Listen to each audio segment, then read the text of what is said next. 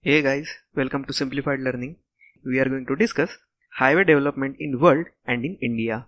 Let us first discuss the worldwide historical development of road construction. Assyrian Empire in 1900 before Christ is said to have first authentic record of hard surface used for transportation.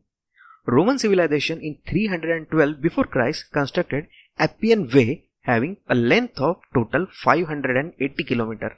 Pierre Trésaguet developed methods of road construction in France in the year 1775. John Metcalfe developed methods of road construction in England.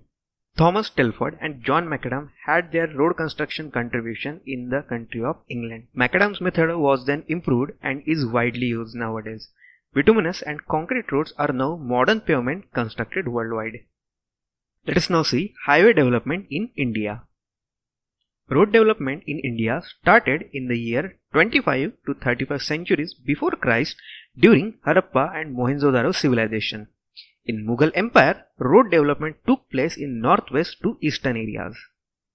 During the British rule, roads were developed for military and business purpose by British military engineers.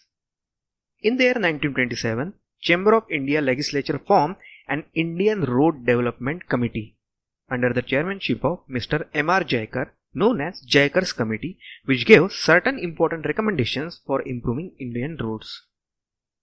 By the year 1929, Central Road Fund, that is CRF, was formed that levied a tax on petrol for road development in India. Indian Road Congress, that is IRC, existed in the year 1934, which later formulated the important 20-year road development plan. The Motor Vehicle Act was introduced in the year 1939 by Government of India to regulate road traffic. The first 20-year road development plan or Nagpur Road Plan started in the year 1943 and worked till 1963 with a prime focus on constructing 16 km roadway per 100 square kilometer of area. For establishing research in the road development sector, Central Road Research Institute that is CRRI was started in the year 1950 in New Delhi. In the year 1956, National Highway Act was passed. The second road development plan, that is, the Bombay Road Plan, was initiated in the year 1961 and it ended in the year 1981 with a target construction of 32 km of road per 100 square kilometer of area.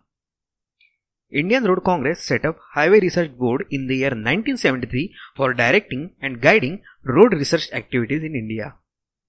National Transport Policy Committee was introduced in the year 1978.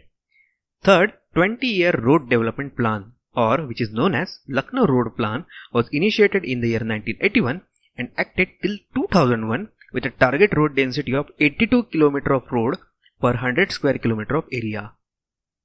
Okay, that was the discussion regarding worldwide development of road and development of road in India.